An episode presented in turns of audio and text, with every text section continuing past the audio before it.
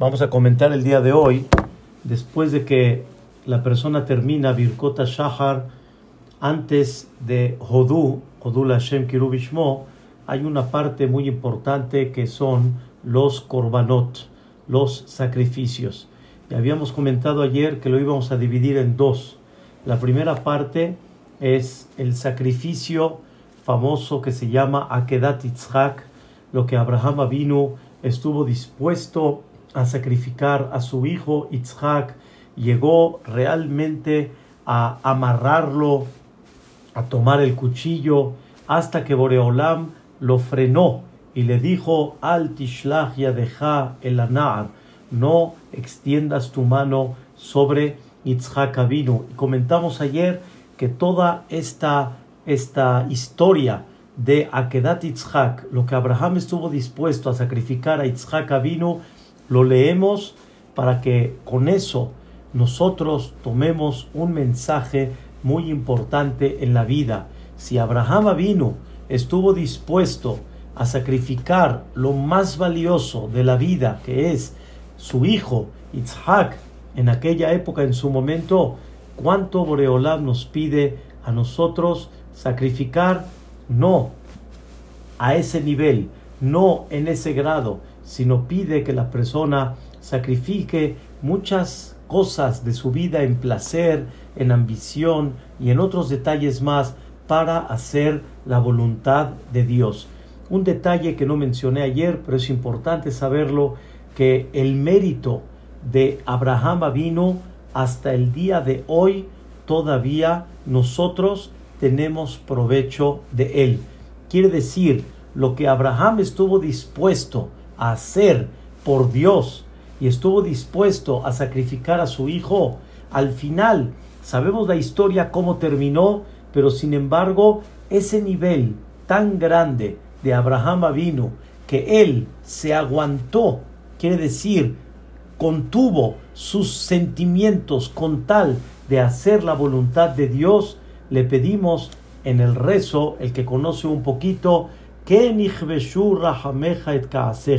Decimos ahí que Moshe Kabash Abraham vino Trahamav, así como Abraham vino, se contuvo para, para dar lo máximo de él, el tesoro más grande de él, para hacer la voluntad divina. De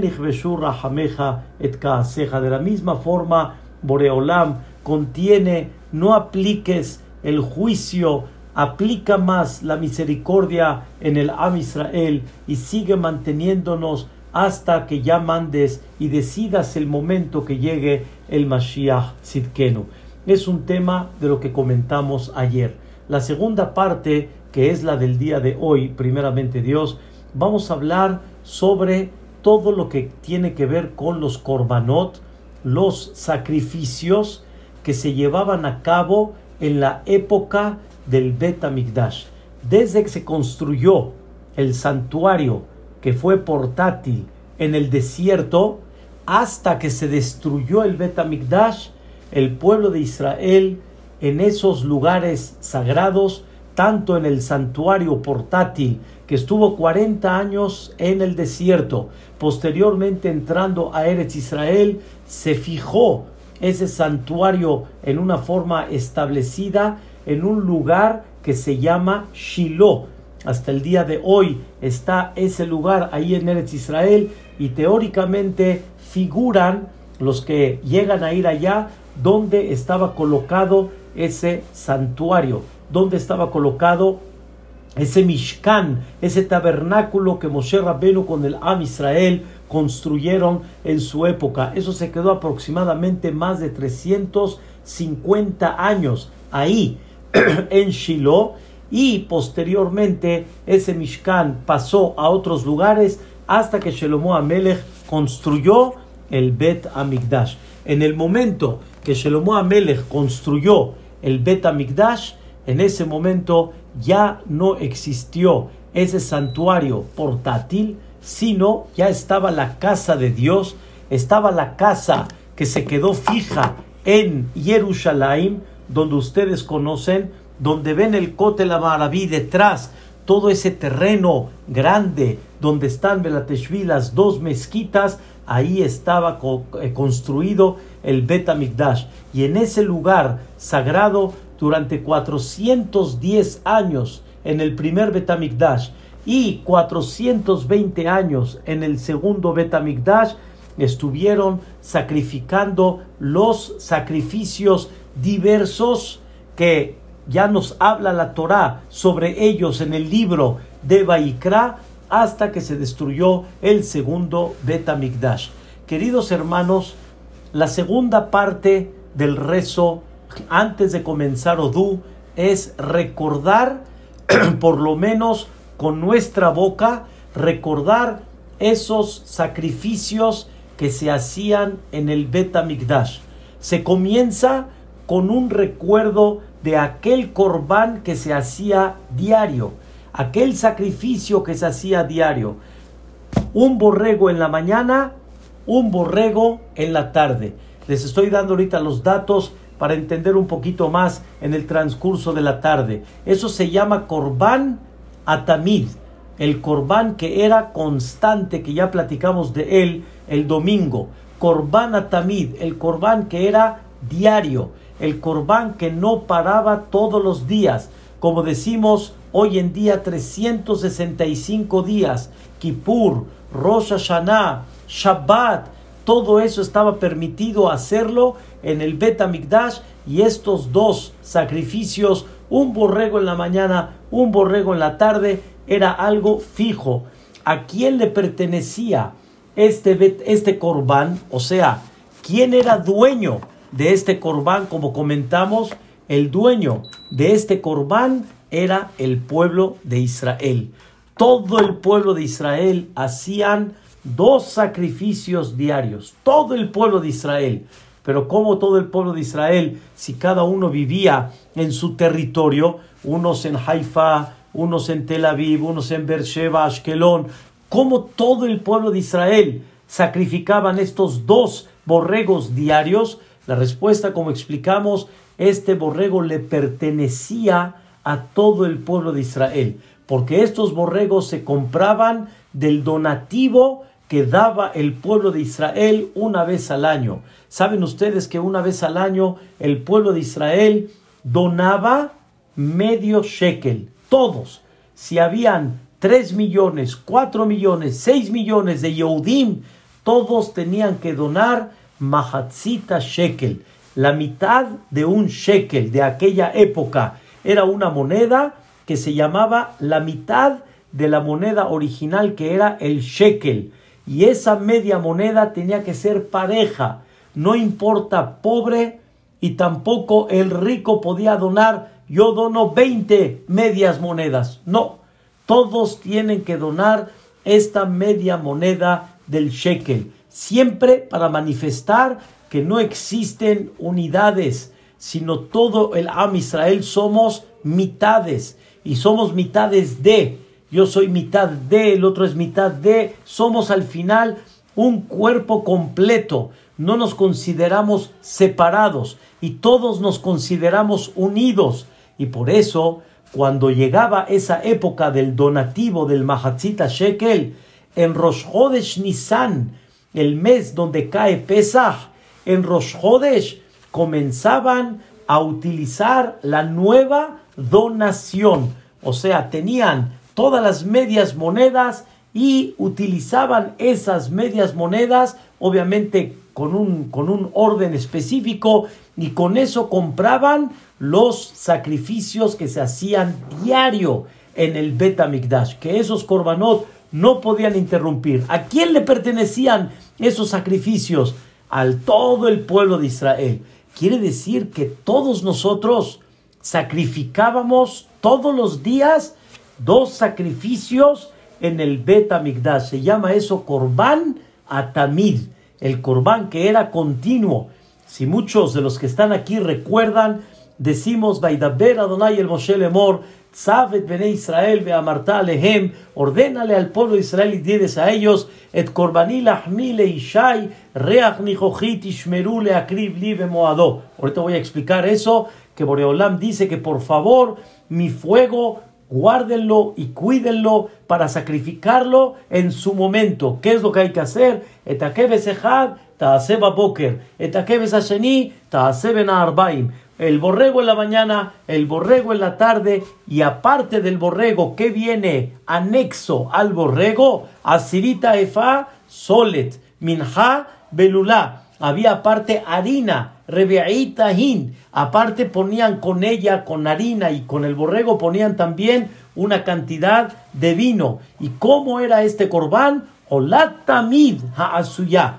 Esta era un holocausto, quiere decir, se quemaba completo. De este corbán no había ningún cohen que tenía provecho de él. Había muchos corbanot que había partes del animal que se le daban a Cohen. Habían corbanot que también los dueños del corbán particular tenían provecho de él. Pero este corbán, este sacrificio de corbán atamid, era completito. ¿Para quién? Era para Dios. Les estoy dando ahorita conceptos para que podamos caminar primeramente Dios en la clase del día de hoy. ¿Vamos bien, Johnny? En el, en, el tema, vamos caminando. Eso. Ahora, Bezrat Hashem, no voy a explicar hoy algo que es muy profundo, así como lo oyen realmente, es muy profundo. Todo el tema que tiene que ver con los sacrificios, todo el concepto del sacrificio es un concepto muy profundo. ¿Acaso Dios necesita ese sacrificio que Dios gana derramando la sangre de un animal? Pero es increíble cómo la misma Torah, quiere decir la sabiduría divina, nos descubre que todos los korbanot son el olor que me da satisfacción. Así la Torah define los sacrificios que se hacían en el Bet los sacrificios que sacrificaba el pueblo de Israel. Era muy interesante ver qué profundidad tiene ese concepto del corbán. Pero nada más para darles una pequeña idea, el corbán en sí, desde, desde Caín y Hebel, ya comenzaron ellos a enseñarnos la profundidad del corbán. A ver, Gastón, ¿quién fue el primero que se despertó a comprender que hay que sacrificar para Dios? No Adam Arishon. Fue, el primero fue Caín. Hebel aprendió de Caín. Y el pecado de Caín fue que él sacrificó second class. Él sacrificó de segunda mano él no sacrificó de primera mano. O sea, el error que tuvo Caín fue de que él sacrificó de los frutos, pero de segunda mano. Y Hebel sacrificó, pero de lo que realmente era lo selecto, era lo, lo, lo, especial. Ahí es donde estuvo la diferencia entre Caín y Hebel. Y ya el, el Nachmanides ya dice, el secreto profundo del Corbán. Caín, con su, con su nivel espiritual que tenía, lo comprendió y lo hizo y lo llevó a cabo. Y Hebel aprendió de Caín y al final Caín se tropezó porque cuando ya entendió qué significa el corbán, a mí me sacrificas de segunda mano. O sea, como diciendo, me das un regalo, ¿sí? De segunda mano, en vez de darme un regalo original o un regalo realmente nuevecito, me das a mí de segunda mano. Ese fue el reclamo que Dios le reclamó a Caín, pero que no lo quiso aceptar, porque el corbán de Hebel, Dios lo aceptó. O sea, salió un fuego del cielo y se lo comió quiere decir se lo llevó, manifestando que Dios eh, se, satisfació del corbán de Hebel y el de Caín, Dios lo dejó, como dicen, como la del pueblo, vestida y alborotada, o sea, no le bajó el fuego, no le recibió el corbán y Caín se molestó, Caín se molestó. Y ahí fue cuando empezó el tema entre la discusión de Caín y Hebel, un tema que ahorita no vamos a tocar, pero la, el primero que se despertó fue Caín y, posteriormente Noah, también entendió ese concepto. Noah, terminando el diluvio, también hizo sacrificios. Y de la misma manera, Abraham vino posteriormente también hizo sacrificios. Itzhak vino hizo sacrificios. Jacob vino, ustedes pueden ver ahí en Bereshit, Jacob vino también hizo sacrificios. Quiere decir, el concepto del corbán ya estaba en, en, en, en, la filosofía y en la profundidad de nuestros patriarcas. O sea, era algo muy claro para ellos. Pero es un tema realmente muy profundo de poder captar y entender qué, o más bien dicho, lo que representa y a dónde te eleva, a dónde te puede llevar un corbán, es un tema que hay que explicarlo primeramente Dios, que ojalá podamos en la próxima clase dar un poquito de sabor a lo que representa el corbán. Pero ahorita lo que quiero hablar son principalmente conceptos para que comprendamos, ¿sí? Entonces, aprendimos el día de hoy que hay dos sacrificios diarios, dos sacrificios diarios en aquella época. Y, e, y ese sacrificio, ¿quién era el dueño? Todo el pueblo de Israel. Y tiene que ser uno en la mañana y uno en la tarde. ¿Y qué pasa hoy en día que no tenemos los sacrificios? ¿Qué pasa, Mary? No tenemos sacrificios hoy en día. ¿Cómo le hacemos? Escuchen lo que Dios le enseñó. Escuchen bien, a Abraham vino. No, no posteriormente a nosotros. Directamente Dios se lo comentó a Abraham vino. Y Dios le dijo estas palabras a Abraham vino. Cuando Abraham preguntó, Dios mío, Bama eda ki shena, ¿cómo me aseguras que el pueblo de Israel hereda la tierra de Israel? Cuando Abraham le pregunta a Dios, no quiere decir que dudó de la palabra de Dios, sino simplemente Abraham le preguntó si el pueblo de Israel peca, el pecado tal vez va a provocar que ya no sean merecedores de recibir ese hermoso regalo. Y muchas veces el problema no es la palabra del quien prometió, el problema es de quien lo recibe, que no está apto y no está digno de recibirlo. Les voy a dar un pequeño ejemplo. Imagínense que Reubén prometa que le va a dar una fábrica casa, todo le va a dar a tal joven. Y él promete y da su palabra, que le va a dar todo lo que necesite a este joven. Pero de repente Gastón, este joven, comete un delito. Y ese delito provoca que este hombre tenga una sentencia. Y la sentencia lo ponen a dónde? En la cárcel. No. El Señor quiere prometer el Señor quiere cumplir su promesa, perdón. El Señor quiere dar lo que Él prometió. ¿Cuál es el problema? El otro no se hizo, no se hizo merecedor. El otro provocó ser encerrado, ser sentenciado. Entonces no va a recibir lo que le prometieron, no porque no quiere el, que prometió cumplir su promesa, sino simplemente el que recibe no es digno. Le pregunta Abraham a Dios. Am Israel, tu promesa vale oro. Pero ¿cómo aseguramos que el pueblo de Israel no llegue a una sentencia por los pecados, tal vez por las desviaciones que ha tenido? ¿Cómo podemos asegurar que Am Israel va a tener de alguna forma un cierto control dentro de su conducta?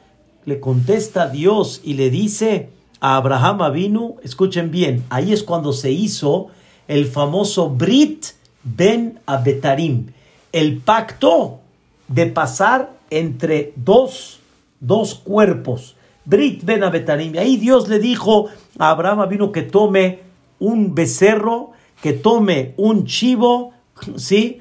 Y que tome eh, eh, y un eh, carnero.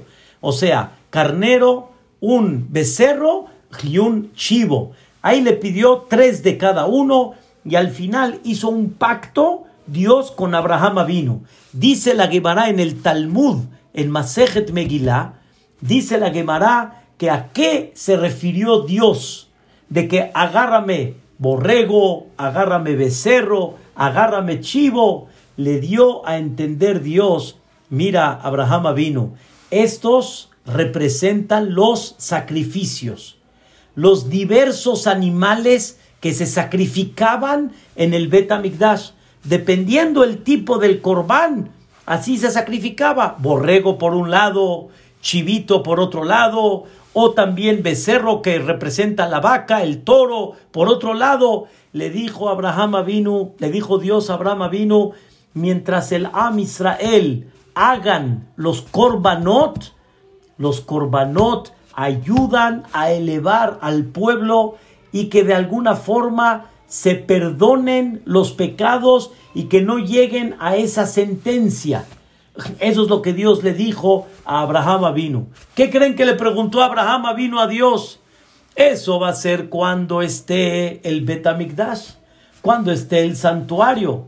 Pero Abraham vio por inspiración divina que aún con todo y todo, me refiero aún con todos los sacrificios, tal vez Am Israel va a provocar con sus actos que se destruya el Betamigdash. Y si se destruye el Betamigdash, entonces ya no van a ver korbanot.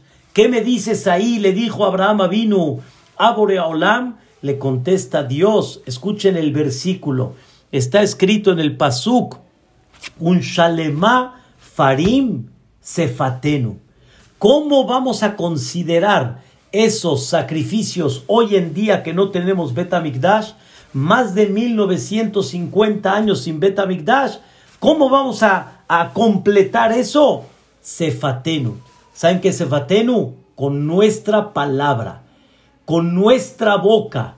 Quiere decir, si tú todos los días pronuncias lo que representaban esos korbanot, cómo se llevaban a cabo, se considera como si los hicimos, aunque físicamente no, pero con la palabra se considera como si los llevamos a cabo.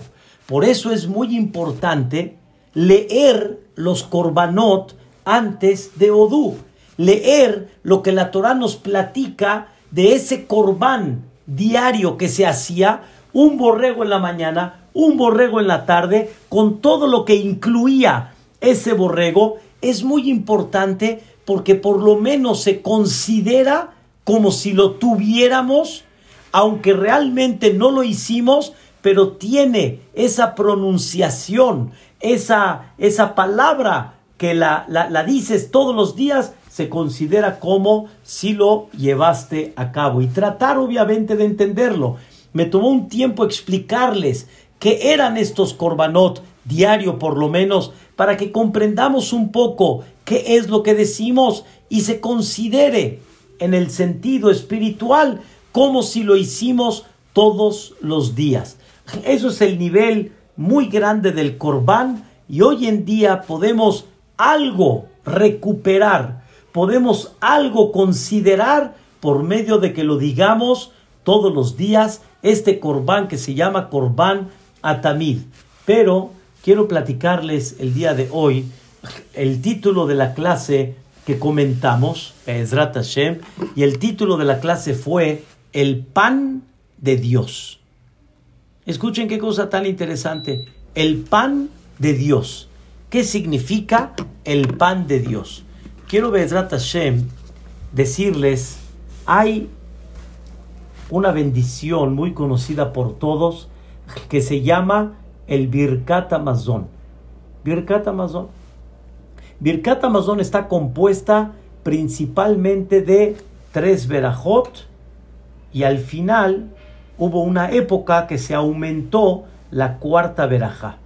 La primer verajá es por la comida que Dios nos dio, por el mazón, quiere decir la comida que nos abasteció. Esa es la primer verajá. A él tanu beeta olam kulo. Bendito Boreolam que abastece la vida le da alimento, su mesa está preparada para todos, la comida está lista para todos y preparó para todas las criaturas y al final terminamos Azan et Akol, que Boreolam alimenta a todas las personas. La segunda bendición, agradecemos, ahorita no me voy a meter en el tema qué es lo que tiene que ver con Birkat Amazon, pero la segunda le agradecemos a Dios por varias cosas. No leja Hashem Eloquenu, le agradecemos a Dios que nos heredó la tierra de Israel, ¿sí? Nos dio el Brit Milá, nos dio la Torah, ¿sí? Nos dio obviamente también vida, nos dio alimento, etcétera, y ahí terminamos a la Aretz de Al Amazon. Le agradecemos a Dios por la tierra que nos dio Eretz Israel y por el alimento. Quiero que sepamos, queridos hermanos, en un paréntesis, pero todos nuestros rezos, todos, ¿a dónde están dirigidos? A Eretz Israel. O sea, si una persona tiene un minyan, ¿a dónde tiene que rezar? Hacia Eretz Israel. Y si reza solo, también. Y normalmente el Knis, hacia dónde se dirige el público, no al Sefer Torah, sino ponemos el Sefer Torah a donde nuestras tefilot tienen que estar dirigidas. ¿Hacia dónde? Hacia Eretz Israel. Por eso en México rezamos hacia el este. Esa es la regla. Todos los que estamos en Mexic debemos de rezar hacia el este. Porque Eretz Israel está al este de México, de América. Y por eso rezamos nuestros rezos a dónde? Hacia Eretz Israel. Y los que están, Rosy, en Eretz Israel, ¿hacia dónde rezan? Los que ya viven en Eretz Israel, ¿hacia dónde rezan? Ellos no rezan hacia Eretz Israel. Ellos ya viven en Eretz Israel. Ellos hacia, Dios, hacia, hacia dónde rezan? Ellos rezan hacia Jerusalén, Tel Aviv, Haifa, Ashkelon, Be'er Sheba, todos, ¿a dónde rezan? Hacia Jerusalén. Y los que viven en Jerusalén, ¿hacia dónde rezan? Rezan hacia el Bet Mikdash. O sea, no importa en qué zona vivas de Jerusalén, ya no es norte, sur, este, es según donde vivas, hacia el Bet Mikdash. Si tú estás al norte del Bet Mikdash, tienes que rezar hacia el sur. Si estás en el sur, tienes que rezar. Les voy a dar un ejemplo. Si ustedes están aquí en el Kotel Amaraví, hagan de cuenta que ustedes están parados aquí en el Kotel Amaraví, ustedes están rezando hacia acá, hacia atrás del Kotel Amaraví, porque ahí estaba el Betamigdash. Pero aquí atrás está el Monte del Olivo, aquí atrás. Los que están aquí atrás en el Monte del Olivo, ¿hacia dónde tienen que rezar? Hacia acá. O sea, vista pájaro, vas a ver gente que reza, gente que reza hacia acá y gente que reza hacia esta dirección, porque no rezamos más, más que nada más hacia una sola dirección. ¿Cuál es? Jerusalén, ir a Kodesh. Quiere decir que todos nuestros rezos, ¿por dónde tienen que pasar? Por el Betamigdash. Todos nuestros rezos viajan en una forma automática y por ahí tienen que pasar para subir a dónde? Al Shamaim. Por eso realmente no hay una cosa más hermosa como rezar en Eretz Israel, en el Kotel Maraví. Conforme más cercana la persona esté, no quiere decir que nosotros estamos lejos de Dios, pero en el sentido figurado, como voy a explicar un ratito más, Boreolán puso un, un, reglamento en el mundo que las tefilot tienen que pasar por ese lugar sagrado. Quiere decir, señoras y señores, que la bendición, ¿de dónde viene? De Eretz Israel. Entonces, cuando nosotros bendecimos en la primer bendición de Birkat Amazon, gracias que nos diste el alimento. Luego, luego, ¿qué debemos de agradecer? Y gracias que nos diste a Eretz Israel, que por el mérito de Eretz Israel tenemos el alimento, porque por ahí pasan todos los rezos. Todos los rezos se dirigen hacia Eretz Israel y de ahí a dónde llegan, directo al Shamaim, y de ahí Boreolam nos manda la bendición.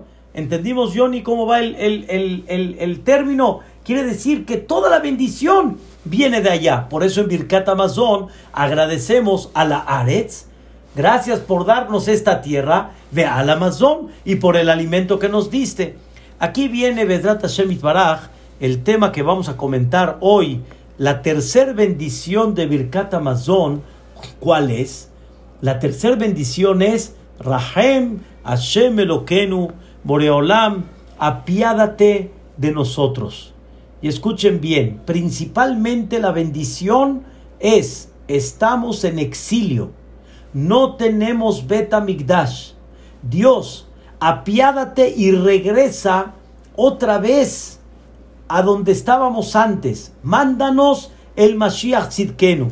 Vean cuántas cosas pedimos en esta tercer verajá. Apiádate, voy a resumir, sobre el pueblo de Israel. Al Israel, Ameja. Apiádate por tu pueblo, Am Israel. Todos los contratiempos que hemos pasado, todas las persecuciones, todas las dificultades, aún sin persecuciones, porque el pueblo de Israel, Barminan, Barminan, en el mundo entero, está lleno, lleno de situaciones difíciles, si no es de Parnasá, si no es de salud, si no es de shalom. Hay muchas cosas duras. Apiádate del pueblo de Israel. Apiádate de Jerusalén, tu tierra, tu ciudad, perdón. Porque la ciudad más privilegiada de todo Eretz Israel, ¿cuál es? Jerusalén. Y lo decimos todos los días en la Amidad. Tishkon betoch Jerusalén irja. Que repose Dios otra vez en Jerusalén, su ciudad. Y más particular, después de Jerusalén, le pedimos a Dios que se apiade de Har del monte de Sión el monte de Sión, los que han ido a Eretz Israel, Rosy recuerda a Eretz Israel, Jerusalén, cuando uno va al Cote la Maraví, va uno subiendo como una montaña, le llaman Har Abait, le llaman la montaña donde reposa en ella la casa, que es el Bet Amigdash. El Bet Amigdash es uno de los lugares altos, es una montaña que uno tenía que subir. Por eso cuando hablan de que Pesach, Shavuot y Sukkot todos tenían que subir al Bet así le llaman, subir, porque tenían como tipo que ir escalando una montaña para llegar al Har Zion, a la montaña de Zion, Mishkan Kebodach, a donde, tu, a donde tu honor reposa. Y al final le decimos, apiádate a la Baita Gadol Beakadosh, por esa casa grande que es el Bet donde se veía en ella tu presencia. En esa casa, queridos hermanos, se veía la presencia de Dios. Habían diez milagros sobrenaturales todos los días. Se veía, se palpaba. No había duda aquella persona que iba al Bet la falta de la presencia divina. Toda persona se perfumaba de una fe, se perfumaba de una elevación espiritual muy especial cuando llegaba. Dios, apiádate de esta casa, ya construyela. Entonces son varios puntos. Apiádate de Am Israel por todo lo que hemos pasado, por Jerusalén, por el monte de Zion y por el Bet ¿Qué creen? Estamos pidiendo que venga el Bet en otras palabras. Estamos pidiendo que llegue el Mashiach. ¿Qué creen? De repente hacemos un paréntesis. ¿Cuál es el paréntesis que hacemos? Avinu, padre, reenu, pastor, zunenu, boreolam, alimentanos. Parnesenu, mándanos parnasá. Calquelenu, manda la abundancia en el mundo para poder tener, porque calcalá es el el producto y Parnasá es lo que a cada uno en forma particular le llega, que haya abundancia y que nos llegue a cada uno de nosotros. Vená y le pedimos a Dios, por favor, alta tenot basar badam. Por favor, que no solicitemos del préstamo de nadie, que no solicitemos de sedaká de la gente. Es muy duro, Boreolam, tener que tocar las puertas. Velol idea al Ojalá que no necesitemos el pedir el préstamo para poder mantener la casa. Venalta trigenu, Ella, sino directamente de tu mano, tu mano amplia, tu mano bendita, abundante, ¿sí? ¿Y qué creen? Volvemos a regresar otra vez al tema y, y decimos, Betivne Yerushalayim mira ameno. Y construye el Bet Mikdash pronto en nuestros días. Baruch Hashem, Boné Yerushalayim, amén. A ver, queridos hermanos, ¿no se entiende? Estamos pidiendo en la tercera bendición por el Mashiach.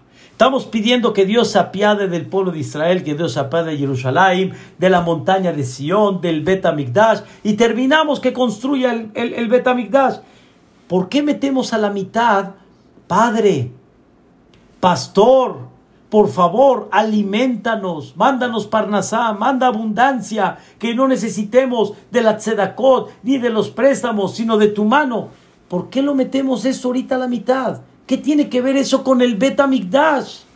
Escuchen, señoras, una explicación que en mi vida había pensado. Baruch Hashem, aprendemos y quiero decirles que por el mérito de todos ustedes y todos los que participan en esta clase, hemos aprendido muchas cosas. Y el día de hoy vamos a aprender algo increíble. Voy a regresar, escuchen bien, al, al versículo que les comenté al principio de la clase.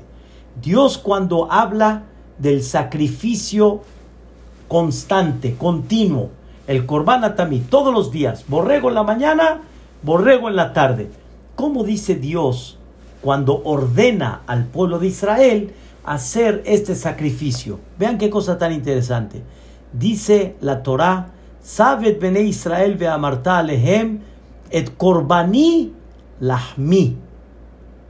Et korbani, mi korban Escuchen bien, lahmi. ¿Saben qué es lahmi? Pola, ¿qué es lahmi? Mi pan. Lahmi, mi pan.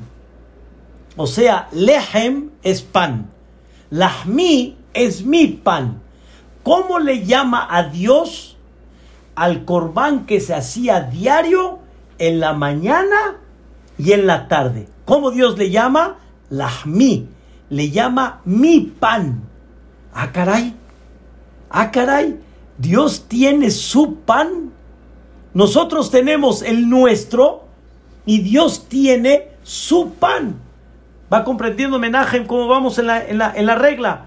Dios tiene su pan y nosotros tenemos el nuestro. Por eso, escuchen interesante, en Birkat Amazon, cuando pedimos por el pan de Dios, que Dios regrese el Betamigdash. Y al regresar el Betamigdash nos referimos que regrese el pan de Dios. En ese momento decimos, así como estamos pidiendo que regrese tu pan, también te pedimos hoy mientras por nuestro pan. No nada más pedimos por el tuyo, sino pedimos también por quién, por el nuestro. Porque así, en el sentido figurado, ahorita primero entiéndanlo bien, así como yo necesito pan, también tú necesitas pan. Se escucha muy fuerte, pero ahorita lo van a entender. Yo necesito pan y tú necesitas pan. Así como pido por el tuyo, pido también por el mío. Y obviamente, primero pido por el tuyo. Y ahorita vamos a explicar. Y después pido por el mío. Entonces, estamos hablando que ese corbán que se hacía diario, Pola, ese corbán de qué era? Uno en la mañana, uno en la tarde, es el pan de Dios. A ver, Gastón, ¿cuántas comidas oficiales tenemos nosotros? Una en la mañana y una en la tarde. Esa es la, la cenita ya es de cajón. Lo normal, hay dos comidas. No sé si ustedes saben, en el concepto del Talmud, ¿sí? Hay dos comidas. En el concepto del Talmud, o sea, en la época del Talmud vamos a hablar, cuando se hablaba cuántas comidas había que darle a un pobre, había que darle dos comidas. Vamos bien, Mosí. Una en la mañana, una para la mañana y una para qué? Una para la tarde. Eso es el corbán. El corbán es el pan de Dios. El pan de Dios cuando es desayuno y comida. Ese es el pan de Dios. Así como nosotros también que tenemos, tenemos nuestro pan, también Dios tiene su pan. Esto está, Esto está impresionante, o sea, esto está maravilloso. ¿Acaso Dios tiene su pan cuando no necesita absolutamente nada Dios y Dios no come de ningún pan, ni Dios come de ningún corbán, como ya dice el Pasuk en Tehilim en una forma clara, Aujal Basar Abirim, dice a Kadosh Baruj ¿acaso yo voy a comer la carne de los miembros del animal? ¿Acaso la sangre esté, la voy a beber? Dice Boreolam, yo no necesito todo esto. O sea, no hay duda que Boreolam no come de eso. Pero ¿qué significa entonces el pan de Dios? Bedrat Hashem, aquí viene primeramente Dios, el mensaje principal del día de hoy. Y les voy a leer, antes que les diga un Zohar y un versículo, voy a decirles algo fascinante. El alma, como ya quedamos, el alma de la persona es de Dios. Quiere decir que nuestra alma es eterna. Ya platicamos de ese tema. El alma, Dios la insufló. El alma es una parte divina. Entonces, el alma es eterna. Es un tema muy interesante, profundo, pero en el punto que estamos parados, el alma tenemos un alma directa de Dios. Esa alma no necesitaría el cuerpo para vivir realmente esa alma sin el cuerpo también vive. Y esa alma pudiera darle vida al cuerpo todo el tiempo. Sin embargo, Dios hizo que esa alma, para que pueda estar acá, depende del cuerpo. Si el cuerpo come, el alma vive. Si el cuerpo no come, pues el alma se desprende y el alma se va el alma realmente no necesita del alimento del cuerpo. Y realmente el alma pudiera quedarse en el cuerpo y darle vida al cuerpo sin ese alimento. Pero sin embargo, Dios hizo de que esta alma, su presencia en el cuerpo, depende del cuerpo. Y eso se llama lo que decimos todos los días, umafli la azot Rofe Hol Basar, Umafli la Azot. Mafli quiere decir es increíble que Dios unió lo espiritual, su alma eterna, con el cuerpo y el alma está dependiendo de ese cuerpo cuando el cuerpo pudiera haberse mantenido sin esa comida. Ahí está. Que Moshe Rabbenu nos dice la Torah cuántos días estuvo en el monte de Sinaí 40 días y 40 noches. Y dice la Torah, lehem lo ajal, no comió pan, no maim lo no bebió agua, se mantuvo arriba 40 días y 40 noches. Cuando Dios quiere mantener ese cuerpo, no necesita el alimento para poder mantenerse. Pero sin embargo, Dios hizo que esta alma va a depender del cuerpo y si el cuerpo no come, el alma se va. Si el cuerpo se daña, el alma se va. Ahora escuchen el tema y escuchen la, la, profundidad de algo increíble. Dice el versículo, y lo decimos todos los días en Odú, dice el versículo, Tenú os le Elohim, denle fuerza a Dios. Pregunta el Zohar a Kadosh, yo le voy a dar fuerza a Dios si Él es la fuente de la bendición? La fuente de la bendición, ¿quién es? Dios, ya quedamos. Y todo lo que hay en el mundo, la fuente de la bendición es Él. Y ahora me dices tú que yo le voy a dar fuerza a Dios. Aparentemente, en Barbinan, como que se ve algo contradictorio y se ve algo fuera de lo normal porque Dios es la fuente de todo lo que hay, del oxígeno, de la alimentación, del mundo completo, del movimiento. Todo lo que hay es manejado directo por Dios. ¿Qué significa tenuoz lelokim? Dale fuerza a Dios. Escuchen, queridos hermanos, bajo el ejemplo que explicamos. Esto lo explica Rabhaim Valoyen en su libro Nefesh Haim. Escuchen qué cosa increíble.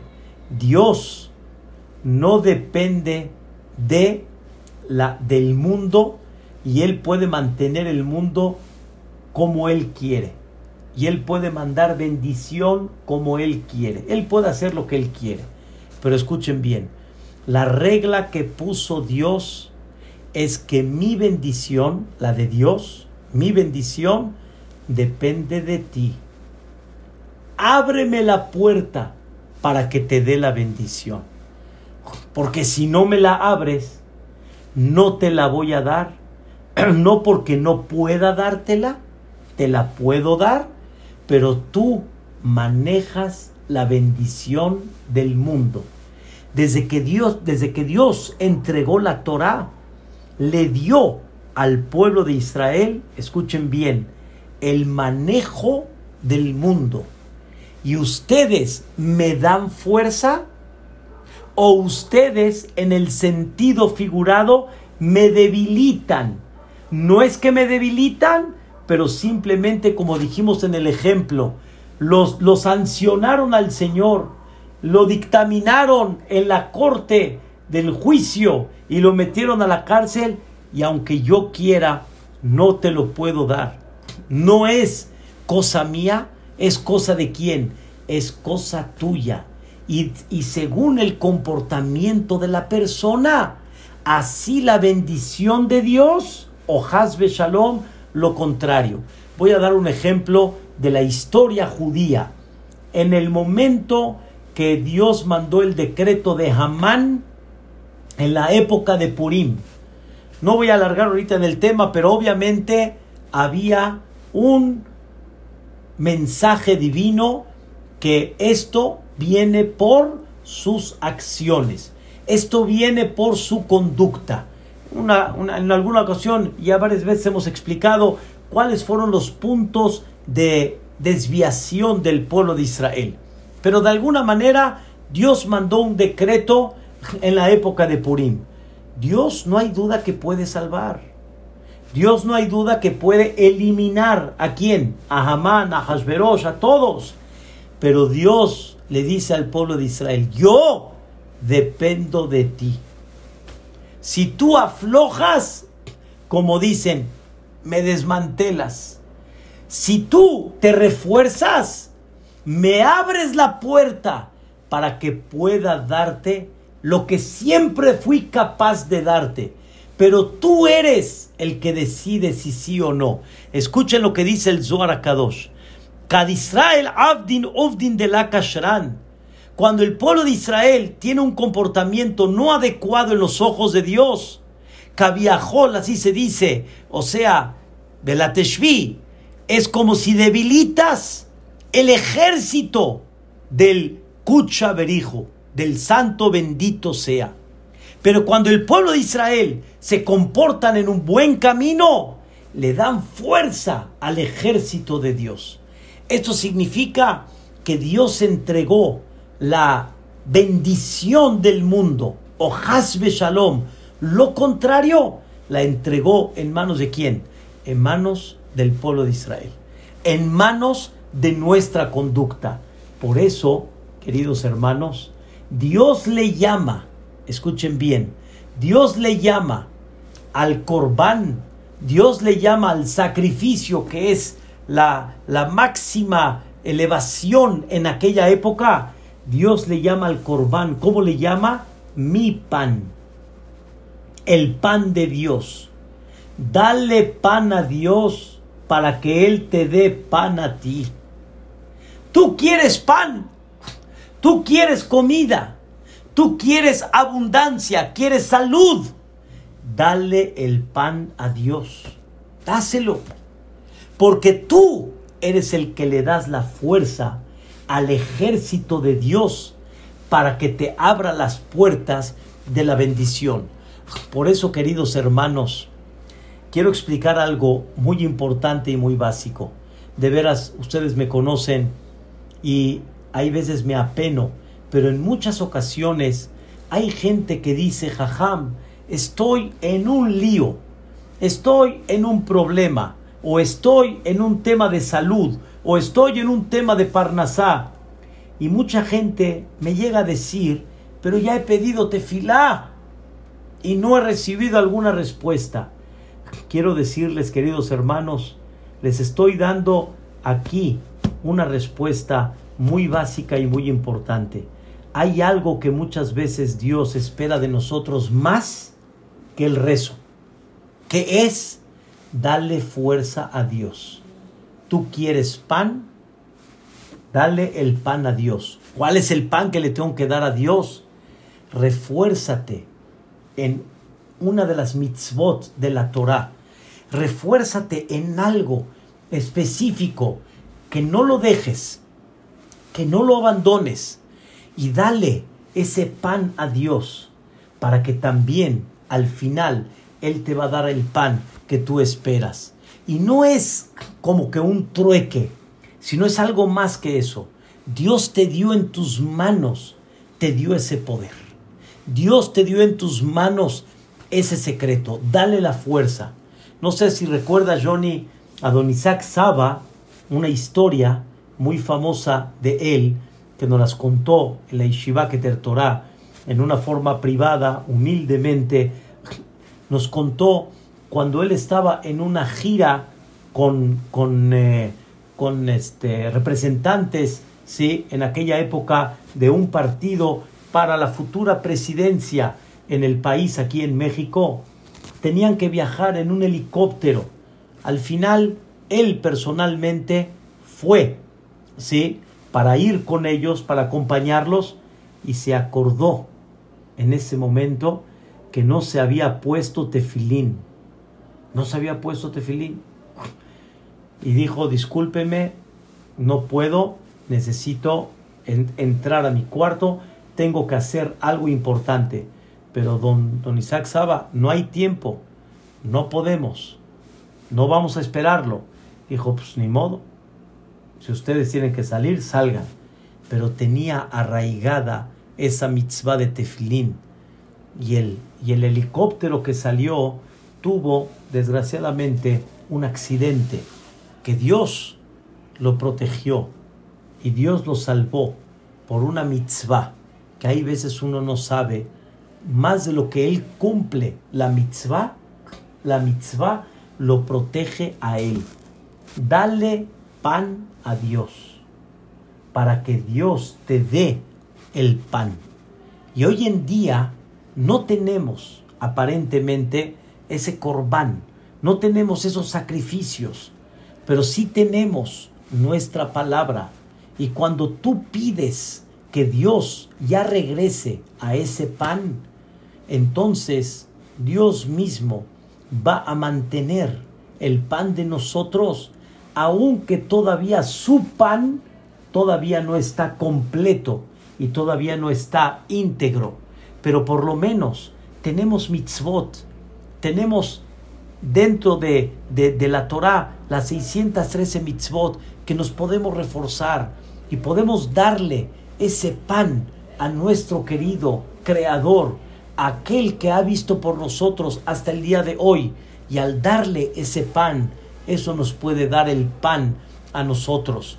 Pero por lo menos, si lo decimos todos los días y de alguna forma proclamamos, Dios mío, queremos que ya tengas tu pan, porque nosotros de alguna manera lo tenemos, pero Él no lo tiene, ese corbán todavía no está. Pero si lo pedimos, Dios dice, ¿te preocupas por mi pan? Aunque todavía no lo tenga, yo me voy a preocupar por tu pan. Y por eso realmente le pedimos a Dios, ¿cuándo va a haber la verajá completa? ¿Cuándo va a haber la verajá íntegra para todos? Cuando ya ese Betamigdash esté en una forma completa completita, absoluta, que no falte absolutamente nada. Y por eso, queridos hermanos, hay algo muy importante. Hay que tratar de pedir por ese pan de Dios. Y Dios se va a preocupar por nuestro pan. Vemos muchas veces dificultades por Parnasá, dificultades y más hoy en día en la pandemia es difícil. Pero tenemos una segula, Una segulá, queridos hermanos, que hay muchas, como la de Shira Shirim, la de Perek Shira y la de Perashat Pero esta, queridos hermanos, nuestros jajamim la editaron todos los días. Pedir por el pan de Dios. El borrego en la mañana, el borrego en la tarde. Y tú pides por el pan de Dios, aunque todavía ese pan no está, porque físicamente no está, pero tú pides por ese pan, Dios se va a preocupar por ese pan. Vayamos a saber, queridos hermanos, si no muchas veces vemos muchas complicaciones en la Parnasá, tal vez porque no estamos pidiendo ese pan de Dios. Por eso está escrito, Johnny, algo muy interesante. Una persona, escuche Mary, una persona que come pan todos los días y dice Birkat Amazon con alegría y con concentración todos los días, Dios le asegura que no le va a faltar su parnasá ningún día honorablemente y abundantemente. Así está escrito en los libros, clarito como el agua. Pero a nosotros nos gusta el pan de mesonot. Porque si es el de Amotzi, pues qué flojera ahorita hacer Netilat Yadayim y decir Birkat Amazon y, y, y, tú estás buscando cómo corregir tu tema de Parnasá.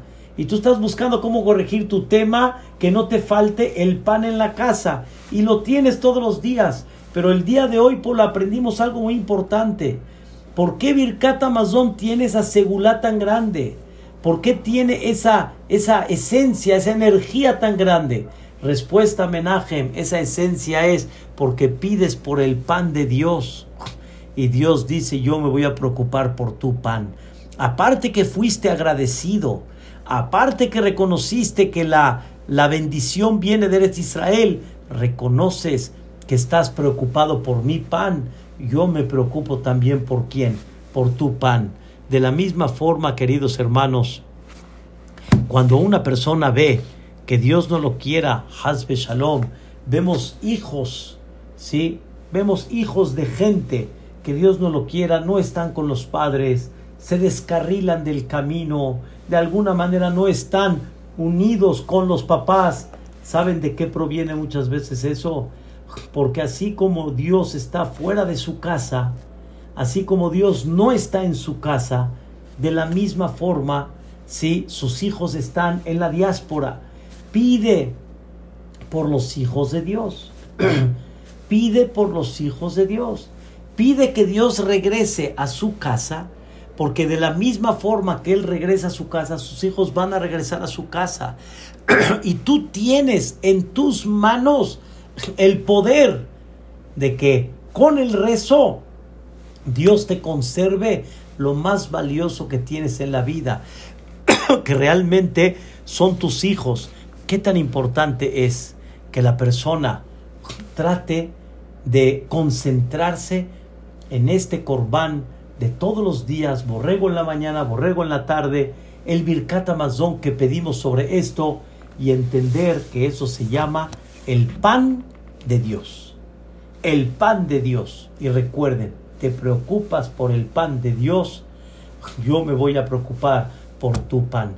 Queridos hermanos, que nunca nos falte el pan, pero que pidamos que pronto, y más en estas tres semanas que estamos recordando la destrucción del Betamigdash en una forma más seria, que vamos a pedir realmente de corazón que así como queremos nosotros nuestro pan, preocúpate por el pan de Dios. ¿Por qué el pan de Dios? Porque toda la bendición depende de ti. Recuerden el versículo. Tenu os le Elohim. Dale fuerza a Dios. Aquí no es papá, papá, papá, papá, dame, dame, dame, dame. No. Dame fuerza para que yo te pueda dar. Buenas calificaciones, ahí va. Buen estudio, ahí va. Tareas bien hechas, ahí va. Bien educado, ahí va. Dame fuerza. No es que me falta, sino simplemente dame la fuerza para que yo te lo pueda dar. Tenu os Kim. Y Dios puede darte sin. Y Dios tiene toda la capacidad. Pero Dios hizo esta vida de que el mundo y la bendición de Él depende de ti. Denle fuerza a Boreolam y ganemos primeramente Dios. Pronto ese Mashiach Tzidkenu.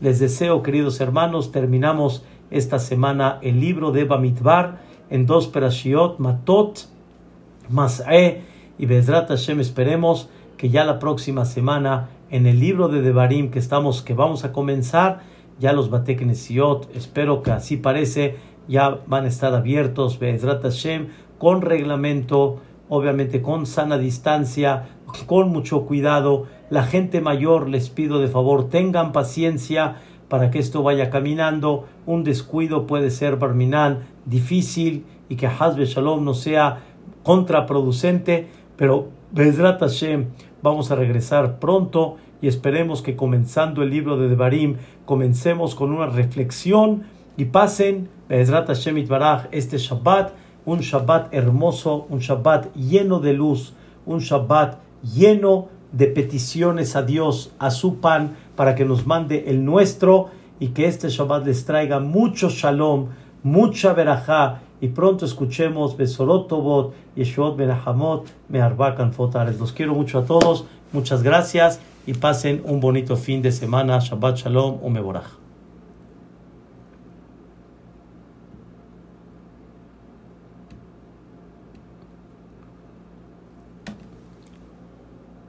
Ya está.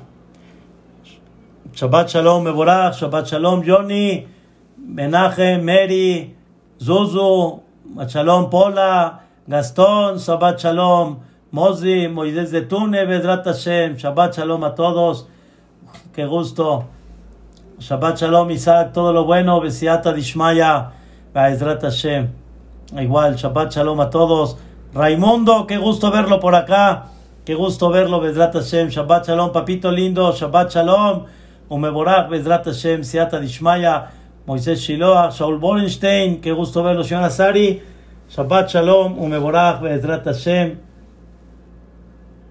Shabbat Shalom, amada Shabbat Shalom, señora Rossi, Shabbat Shalom. Mary, Shabbat Shalom, Bedrat Hashem. Todo lo bueno, Johnny, todo lo bueno, pásela bonito con sus seres queridos, Bedrat Hashem, Don Isaac Chayo. Shabbat Shalom, señora René, todo lo bueno. Shabbat Shalom, Meborach, Bedrat Hashem. Isaac, ¿cómo vamos? Bedrat Hashem, Shabbat Shalom, Meborach. Gracias. Moshi, ¿cómo estamos? Qué gusto. Gracias, Moshi, qué gusto verlo. ¿Cómo vamos? Baruch Hashem, Besiata Dishmaya. Me da mucho gusto verlos, Bedrat Hashem. Bedrat Hashem. Pronto, primeramente, Dios. Bedrat Hashem. Amén, muchas gracias. Shabbat Shalom, don Jaime Suez de Argentina, todo lo bueno. Shabbat Shalom, Meborach. Gracias, gracias. Todo lo bueno, todo lo bueno, Bedrat Hashem. Don Elías Shiver, todo lo bueno, Bedrat Hashem.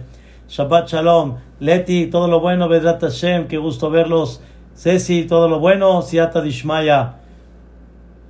Que escuchemos Besorot Tobot, Yeshua de Nahabot. ¿Dónde está el señor Marcos, señor Azari? ¿Todo bien? Ah, qué bueno. Que, que, que no me quite eso. Eso. qué bueno. Señor Jaime, ¿cómo vamos? Maroja Gracias. Bonito fin de semana para todos. Muchas gracias. Gracias, muchas gracias.